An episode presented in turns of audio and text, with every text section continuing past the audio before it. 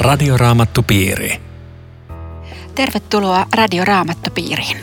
Keskustelemme tänään Paavalin toisesta kirjeestä korinttilaisille luvusta seitsemän. Keskustelijoina Eero Junkkaala ja minä Riitta Lemmetyinen Aino Viitasen puuttuessa poikkeuksellisesti. Tekniikasta vastaa Aku Lundström.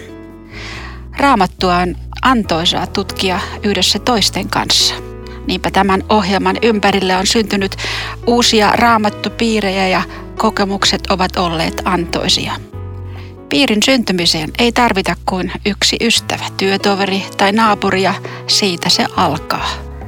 Jos haluat ilmoittaa uudesta piiristä, voit tehdä sen osoitteeseen aino.viitainen at sro.fi. Piirien kesken suoritetaan kuukausittain kirja-arvonta ja kauden lopussa myös arvonta, jossa voittaja piiri pääsee Vuokatin rantaan lomaviikolle. Seitsemäs luku alkaa kyllä hyvin kauniisti rakkaat ystävät. Muistutetaan lupauksista, mutta sitten tulee kyllä semmoista tekstiä, että ollaanko me enää niin rakkaita ystäviä, kun pitää puhdistautua ja on saastaa ja pelätä Jumalaa ja pyhittää koko elämä. Missäs mennään? No, eihän näissä mitään vikaa ole. Mähän luen tänne jakeen vielä. Rakkaat ystävät, kun kerran olemme saaneet tällaiset lupaukset, meidän tulee puhdistautua kaikesta ruumiin ja hengen saastaisuudesta ja Jumalaan peläten pyhittää elämämme kokonaan hänelle.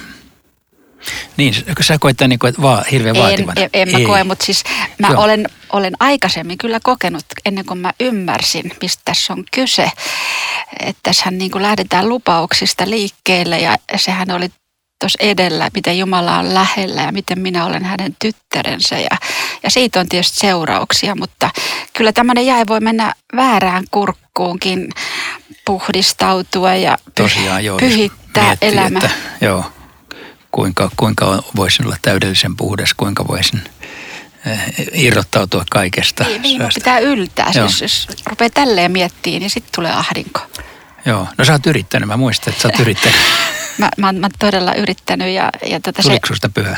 Samat synnit roikku olemuksessa no, sä, vuodesta sä, sä teit se vähän huonosti sitten. No sehän se oli, kun, kun ei tullut tulosta aikaa, mutta se luostarin oppi oli tämä, että kun on tullut uskoon, niin sit siitä lähdetään kohti seuraavaa tasoa ja se on pyhittynyt elämä. Meillä oli kirja, miten me muutumme. Siinä oli hirveä määrä syntejä ja käytännön ohjeet, miten niistä pääsee. Itsekkyys, ylpeys, rakkaudettomuus, mustasukkaisuus. Ja minähän teen töitä ja uskoin. Siis aina niin kuin synti kerralla yritit Synti kerralla, ja, ja, ja näkemys oli, että se on sinusta kiinni. Jos et pääse, niin tota, yritä paremmin. Ja mä ajaudun hirvittävään ahdinkoon tämmöisen pyhitysopin takia. Ja sillä oli tämmöinen seuraus, että kymmenen vuotta tätä oppia ja ahdinkoa, niin sitten tuli uuden vuoden aatto ja sai kirjoittaa rukousaiheet tulevalle vuodelle. Ja minä kirjoitin, olin tehnyt kopion tämmöisestä lapusta, löysin sen muutama vuosi sitten. Ja siinä luki näin, hyvä Jumala, anna minulle jostain varmuus syntien anteeksi annosta. Onko sitä ja milloin se kuuluu minulle? Oho. Siis pyhitys, tämmöisen pyhitysopin jaloissa, niin, niin anteeksi antamus hävisi kokonaan. Sitä ei tarjottu, sitä ei tarvittu ja se on se häkellyttävä juttu. Aika, aika kova tie. Ja olen näitä kanssa ihmisiä tavannut, jotka toisenlaisissa yhteyksissä tavoittelee Niin, ei, ei, toi, ei toi ole vaan mikään, mikään yhden luostarin ongelma, ei. mistä sä kuvaat. Että kyllä se on varmaan jossain mittakaavassa hyvin monen kristityn ongelma ja kysymys, että miten tätä pyhitystä sitten oikein harjoitetaan ja milloin olen riittävän pyhittynyt vai olenko koskaan. Ja, ja eikö silleenkin ajatella, että se hengen täyteys, mikä on luvassa, niin ajatellaan, että se on sen pyhityksen lopputulos. Et nyt, nyt on Eero tuhannen taalan paikka, että mikä on terve pyhitysnäkemys? Yksi hyvä vanha määritelmä pyhityksestä on, että pyhitys on syvenevää synnin ja armon tuntoa. Ja minusta siinä yhdessä lauseessa on sanottu aika paljon, että ainakin mun oman kokemusmaailmani mittareilla – se ei mene niin, että tulen pyhemmäksi, nousen korkeammalle, selviän jostakin synneistä. Toivottavasti selviän niistä, mutta että se ei ole sitten että niitä vähitellen niin kuin karistuu pois mun elämästäni yksi toisensa jälkeen, että kohta ei ole enää yhtään. Vaan se menee pikemmin niin päin, että, että koen itseni yhä syntisemmäksi, tarvitsen yhä enemmän Jeesusta ja Jumalan armoa. Ja, ja siinä mielessä se on itsessä niin kuin tämmöistä kasvamista ei ylöspäin, vaan, vaan alaspäin. Mutta Jumala ehkä mittaa sen jonkinlaiseksi pyhitykseksi, mutta miten sä ajattelet, meneekö se tälleen? Mulle tota, semmoinen vapauttava juttu, ajattelen samalla lailla kuin sinä, oli tämä, kun toisaalla Paavali kirjoittaa, että Kristus Jeesus on tullut meille vanhurskaudeksi ja pyhitykseksi. Eli ihan sama lahja kuin pelastus ja, ja anteeksi Joo, ja tiedän vielä jakeenkin, missä se on. No kerro. se on ekan korintilaskirja ensimmäisen luvun, olisiko jäi 30. Siis siinä on vapaus siinä jakeessa. Jeesus tekee tämänkin. Ja sitten toinen juttu, mikä suuresti mua on vapauttanut, on tämä Jeesuksen sana, että minä olen viinipuu, te olette oksat, joka pysyy minussa, jossa minä pysyn, tuottaa paljon hedelmää. Eli hedel- pyhitys on hedelmä eikä tuote tehdas tuottaa, puutarha kasvaa ja mitä oksa tekee, jotta syntyy hedelmää, pysyy rungossa kiinni ja ottaa kaiken nesteen vastaan. Se on tosi hyvä kuva. Mutta jos mä nyt yrittäisin haastaa sua kuitenkin, niin kyllähän pyhityksessä, niin pitäköhän jotain pitäisi tehdä. Siis onhan meillä kauheasti ohjeita täällä, että rukoilkaa lakkaamatta ja tehkää sitä ja tätä ja tuota. Kai jotain pitää tehdäkin. Mä, mä tiedän, mä ajattelen näin, että, että nämä ohjeet on tarpeellisia, koska se onneton juttu, se synti, se ei, se ei lähde niin kauan kuin meillä täällä eletään. Ja jos pääsisikin synnittömyyteen, niin sittenhän nämä ohjeet on tarpeettomia, mutta se on se ainainen,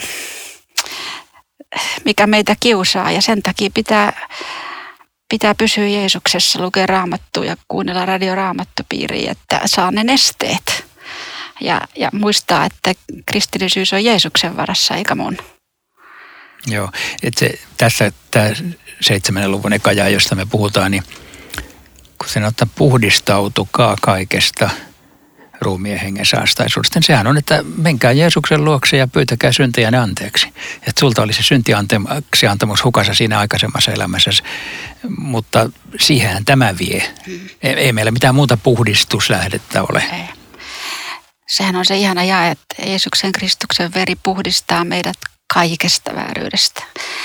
Mutta mut ehkä tämäkin pitää ero avata, että Jumalaa peläten, ettei joku ajattele, että mikä pelko tähän nyt jää, kun edellä puhuttiin, että meillä on tämmöinen isä-lapsisuhde.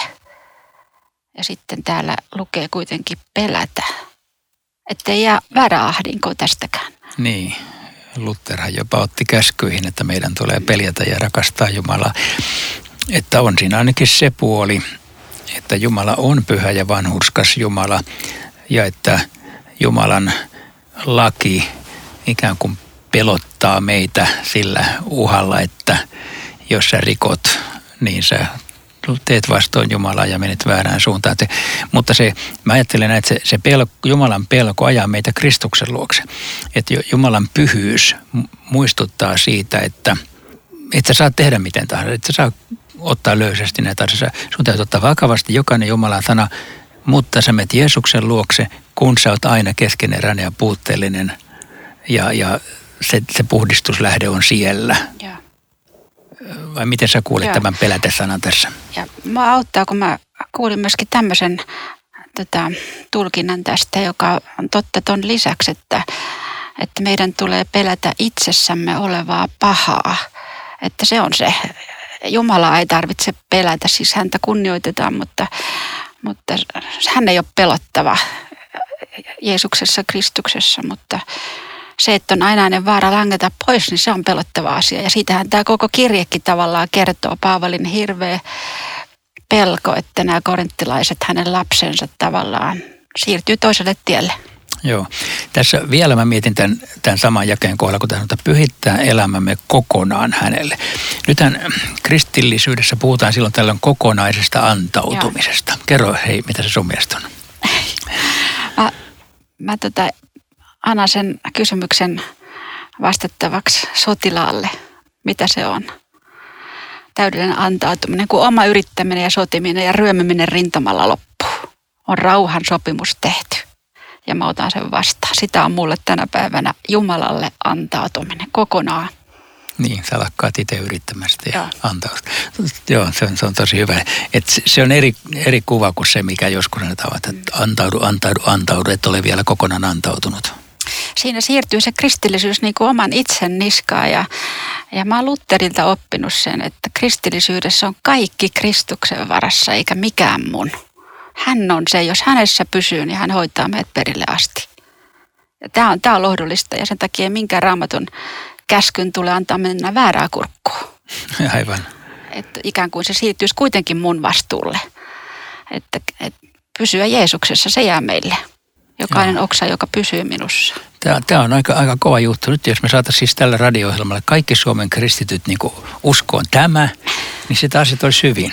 Niin, olisi, olisi iloisia ihmisiä. Siis, Joo, vapautuneita. Joo, kas kun tota, mä tein ennen tätä ohjelmaa sen, että mä googlasin saksankielisiltä sivuilta ja suomenkielisiltä, mitä on pyhitys, niin kyllä tuli teksti. No, Meni luu niin kurkku. Siis just mitä kaikkea pitää yrittää ja valtava liuta raamatun paikkoja, missä, missä alleviivataan, että, että katon nyt.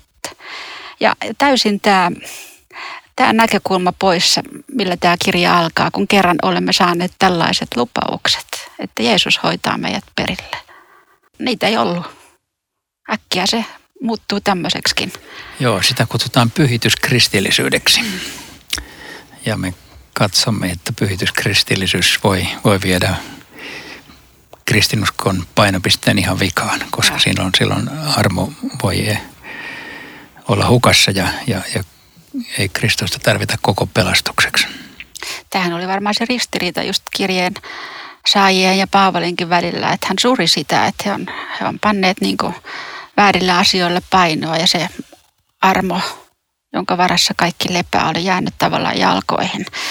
Mutta hän, hän uudelleen täällä pyytää tilaa sydämessä, että, että on se on ollut lukkiutunut tilanne ja toisaalta tästä käy ilmi tästä jakeesta kaksi. Emme ole tehneet kenellekään vääryyttä, emme tuottaneet kenellekään vahinkoa. Eli voisiko ajatella, että hän on syytetty tästä, että hän on niin kuin kähveltänyt omaan pussiin jotakin ja, ja ajattelee vain itseään. Ja sitten tämä mies ei ole millään lailla katkera ja, ja tota, etsii yhteyttä ja, ja tota, Joo, tämä on vahva tämä yhteyden etsiminen, koska se jakessa kolme sanoo, että sanoinhan jo, että teillä on sija meidän sydämessämme niin, että haluamme teidän kanssanne elää ja teidän kanssanne kuolla. Se on tosi vahva.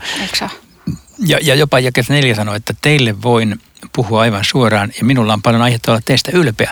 Minusta tämä on aika hyvä Paavalin asenne, että vaikka se aika reippaasti moittikin korintilaisia ja sanoi, että nyt teillä on vaara mennä vikaan, niin sitten näkee hyvät puolet. Olen teistä ylpeä. Hyvä asenne. Eikö ja, ja miten suurta, niin kuin, ettei polta siltoja, vaikka on kokenut just tältä taholta paljon vääryyttä itse. Että ei voi lyödä omaan rintaan, miten nopeasti välit menee poikki. Joku sattuu, sanoo tosi pahasti ja heti, heti on niin kuin ystävyys mennyttä. Että, että niin kuin hieno, hieno asenne, että, että nähdään heissä kuitenkin hyvää ja yhä vielä siltaa rakennetaan. Ja, ja sitten tämä, mitä sä ajattelet tästä, olemme teidän kanssanne elää ja kuolla. Onko se ihan konkreettinen se halu vai onko se se, että lapset kulkee väärällä tiellä ja hengellinen isä suree? Niin, e, en mä osaa sanoa. Mä luen sitä vaan tällaisen vahvan halun kulkea korinttilaisten rinnalla kaikissa tilanteissa, että jos teille menee huonosti, niin mä, mä suren sitä ja mä kuulen rin, yhtä jalkaa ja että, että me ollaan samalla tiellä sitten elämässä ja kuolemassa. Mä kuulen jotain tällaista siinä. Tämä on Radioraamattu Piiri. Ohjelman tarjoaa Suomen raamattuopisto. www.radioraamattupiiri.fi Jatkamme keskustelua toisesta korinttilaiskirjeestä sen luvusta seitsemän. Me pysähdyttiin jakeisiin viisi ja kuusi. Mä voisin vaikka Lukisitko? Joo. Ne, joo. Makedonian tultuamme emme saaneet hetkenkään rauhaa. Meitä ahdistivat kaikenlaiset vaikeudet, ulkoapäin taistelut, sisältäpäin pelot. Mutta Jumala, joka rohkaisee masentuneita, lohdutti meitäkin antamalla Tiituksen tulla luoksemme. Mua puhuttelee tässä siis toi, että Paavalilla oli kaikenlaisia vaikeuksia, taisteluja, pelkoa ja masennusta. Ja hän myöntää sen. Ja hän myöntää sen. Ja tämäkin on aika vahvaa, että ei hetkeäkään rauhaa. Eli mä, mä luen tästä, että ei yöuniakaan kunnolla, kun oli niin huoli, huoli näistä rakkaista seurakuntalaisista, että on tämä ollut kova, kova paine. Siis semmoinen oikein semmoinen isä, joka kulkee lapsen matkassa ja tietää, että nyt se kulkee väärää tietä. Ei Jumala säästä, että nyt olisi semmoinen Joo. seisteinen rauha sielussa, vaikka ongelmat on tämmöiset. Toikin toi sisältäpäin pelot. Siis Paavali, siitä ei tule sellaista kuvaa, että se olisi kovin pelokas heppu ollut, kun se ei, painelee siellä ympäri ei. vähän asiaa. Ja, mutta, mutta se on pelännyt.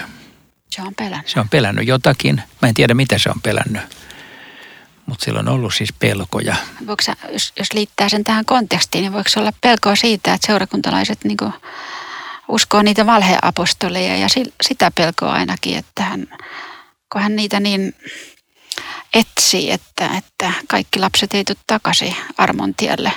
Voi tietenkin ja ehkä juuri onkin, mutta voihan se olla vielä arkisempaakin pelkoa. Siis se voisi olla, että se, se kuljet siis – satoja kilometrejä lähes tiettömissä vuoristoissa, lumihuippusten vuorten yli muuten Turkissa voit kulkea ja, ja siis rosvot ja kaikki muut mahdolliset matkan vaarat.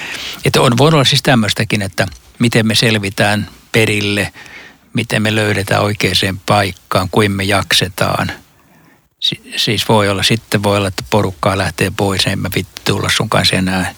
Et siis monta tämmöistä oh, hirveän inhimillistä, mutta varmaan toi, toi huoli myöskin näistä seurakunnista. Sitten se, se väittää olevan se jopa masentunut. Ja musta on niin, niin hieno tunnustus, että tämmöinen suuri mies kertoo, että mä en ole mikään supermies, vaan, vaan masentunut. Se on, se on hyvin tämmöinen paljastava tunnustus. Oletko koskaan ajatellut, niin kun mä joskus rupesin miettimään, että kun hän puhuu pistimestä lihassa, jossa, johon me tullaan paljon myöhemmin, että jos se olisi masennus, se Pavalin piikki, josta se ei päässyt irti. Ei se ainakaan poissuljettua ole, koska hän tässä kertoo, että hän kärsi masennuksesta. Niin, koska masennus voi olla, ainakin jos se on yhtään tämmöinen syvempi masennus, niin se voi olla hirvittävä taakka – joka vie täysin elämänvoimat. Ja, ja, ja mä ja miettii tuossa tunnustuksessa sitäkin, että ajattelee, että tämmöinen mies, jonka yllä taivas avautui ja näki itse Herran Jeesuksen, kertoo, että mä oon syvästi masentunut. Eli tämmöinen hengellinen kokemuskaan ei, ei niin kuin päihitä syvää masennusta. Siitä ei voi elää. Se Jumalan pitää tehdä uudelleen jotakin, että mä jaksan.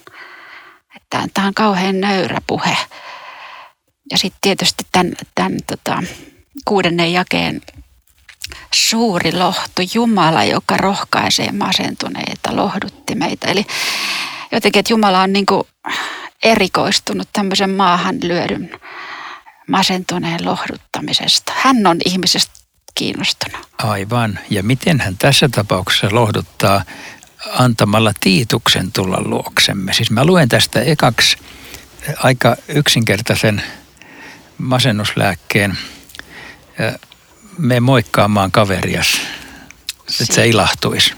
Tiitus tuli, hei kiva. Täällä nimittäin myöhemmin sanotaan, että meitä ilahdutti Tiituksen ilo, jakessa 13. Eli Tiitus oli varmaan sen kaveri, että terve, mulla on sulle hyviä uutisia. Siis tietenkään kovin syvä masennus ei, ei lähde siitä, että joku, joku käy moikkaamassa. Mutta jonkinlainen elämän ahdinko – ja semmoinen lievempi masennus, niin kyllä se helpottaa, kun sä tapat ystävän. Ja, ja Tiitus ei takulla voinut ajatella, miten Paavali myöhemmin tästä kirjoittaa, mutta Jumala lohdutti meitä antamalla Tiituksen. Eli itse Jumala käytti Tiitusta työvälineenä, kun hän halusi lohduttaa. Että se on kyllä Se on melkoinen näköala. On joku. Se varmaan Tiituksen näkökulmasta oli semmoista, että terve Paavali, mennäänkö kahville? ja, ja tota, mutta se oli, se oli Jumalan lähettämä. Niin kuin paljon voisi tätä masennusta varmaan helpottaa ihan yksinkertaisesti, niin kuin sä sanot, rohkaisemalla, soittamalla, lähettämällä viestiä. Siis puhelu on parempi kuin sähköposti, Joo. koska siinä, siinä rohkaistuu enemmän, mutta että voisi ihan hyvin miettiä tämänkin jakeen valossa, että kenelle minä voisin tämän ohjelman jälkeen olla tiitus. No näin, näin mä kanssa ajattelin, Ei. että se, tämä muistuttaa siitä, että semmoinen ihmisten välinen vuorovaikutus, jokainen meistä tarvitsee sitä. Siis ei ole varmaan ketään ihmistä, joka, joka ei jollain tavalla ilahtuisi, jos, jos joku ystävä ottaa yhteyttä tämmöisessä myönteisessä mielessä, rohkaisevassa mielessä. Kysyy, mitä sulle kuuluu esimerkiksi. Tietenkin, jos ne tulee vaan puhun omiansa ja mulla on vaikeaa, niin sitten se ei ole kivaa, mutta, mutta siis on kiinnostunut musta ja haluaa tavata ja jutella. Ja, ja ihan semmoinenkin rohkaisu, että jos näkee työtoverin onnistuneen jossakin, niin sanoo, että hei, teitpä hyvin – että et näkee niin kuin toisen osaamisen ja joskus antaa palautetta. Se olisi, se olisi erinomaisen Joo. hieno juttu. Joo, se, se, se niin kuin monia turhia säröjä Eikö? vähentää seurakunnassa. Ja vääriä, itse, Joo. Lu, lu, vääriä luuloja itsestä Joo, myöskin. Jo. Tähän rohkaisuhan liittyy myöskin sitten vielä tämä, mitä, mitä Tiitus kertoi. Tässähän on myöskin valtava helpotus apostolille Tiitus on ollut pitkään pois ja nyt hän kertoo hyviä uutisia. Mitä ne oli? Niin, hän siis kertoo, että siellä Korintossa on tapahtunut parannusta. Hän kertoi, kuinka te ikävöitte minua, kuinka nyt surette ja kiivaasti pidätte minun puoltani. Se on vielä enemmän ilahduttanut minua. Siis, tässä on tapahtunut jotakin, kun se välillä kertoo tästä, että korintolaiset ei niin kuin piittaa hänestä. Mutta nyt on tullut viesti, että ne, ne puhuu hyvää Paavalista. Niin eikö siinä kirjeessä, kun se kyyneen kirjeen kerran se Tiitus läksi, niin eikö siinä ole vähän tämmöinenkin näköala, että Paavali piti mahdollisena, että mä en enää tule Korinttiin, jos, jos ei muutosta tapahdu, että tässä on nyt se, että niillä on minun ikävä. Joo, siis, siis tämäkin on kauhean inhimillistä. Siis ilahduttaa, että tota niinku, Mä, mä kun olen matkoilla ja tuun kotiin, niin mun vaimoni kysyy välillä, että oliko siellä tuttuja ja lähettikö kukaan terveisiä. Sitten mun pitää muistaa, ketkä kaikki lähetti terveisiä. Mä muistan, joo, siellä oli yksi sellainen ihminen, mä muistan sen nimeä, mutta, mutta siis oikeasti siis terveisten lähettämiselläkin on merkitystä. Joo, muistetaan. Muistetaan, joo. Se on, se on yksinkertaisempaa kuin mitä me luullaan. Joo. Mutta Paavalihan sitten käy vielä omaa tunnemaailmaa läpi. Vaikka tuotin kirjalle teille mielipahaa, en sitä kadu.